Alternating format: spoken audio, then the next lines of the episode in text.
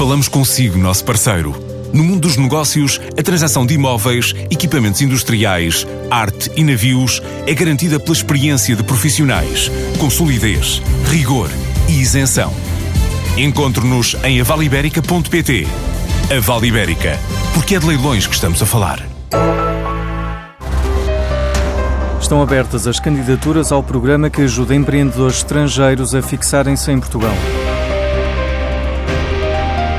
Chama-se Launch in Lisbon e já vai na sexta edição, uma iniciativa da Startup Lisboa que acolhe empreendedores, ajudando-os a responder a várias questões sobre o país e a cidade, como refere Miguel Fontes, diretor executivo da Startup Lisboa. Sobre as questões de natureza fiscal, sobre as questões dos vistos, sobre as questões dos recursos humanos, do mercado imobiliário, sobre os temas de incentivos e, no fundo, também juntando a isto uma componente muito nossa, que é pô-los em contacto com o famoso ecossistema empreendedor da cidade portanto, dando-lhes condições para, desde o primeiro momento, poderem ter uma avaliação eh, rápida, intensiva, daquilo que é, aquilo que a cidade, no fundo, tem para oferecer como razões competitivas para a atração dos seus projetos. E há empreendedores de praticamente todo o mundo que encontram em Lisboa o local ideal para arrancar ou expandir o negócio? Neste momento nós temos de facto candidaturas, às vezes até de sítios que julgaríamos menos prováveis, como por exemplo a Indonésia, a África do Sul,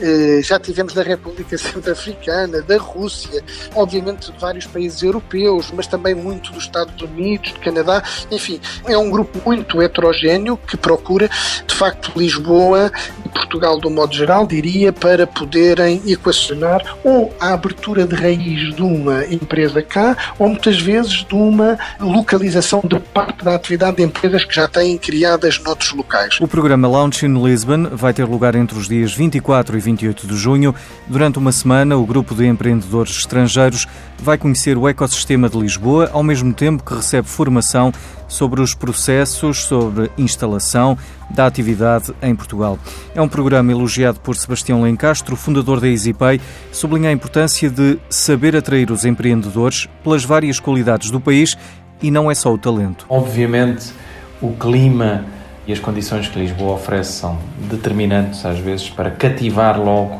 empresas que se queiram implementar aqui em Portugal e sobretudo empresas que estão a começar porque também não estão muito preocupadas depois com muitas infraestruturas que ainda nos faltam ter aqui em Portugal, mas é encontrar um ecossistema, lugares onde estejam juntas um conjunto de empresas que tenham o mesmo tipo de necessidades e que, no fundo, enfim, de uma forma mais rápida e com ajuda, conseguem arrancar com o negócio. Mas, por outro lado, nós temos que olhar para algumas dificuldades que ainda temos e criar condições incentivos fiscais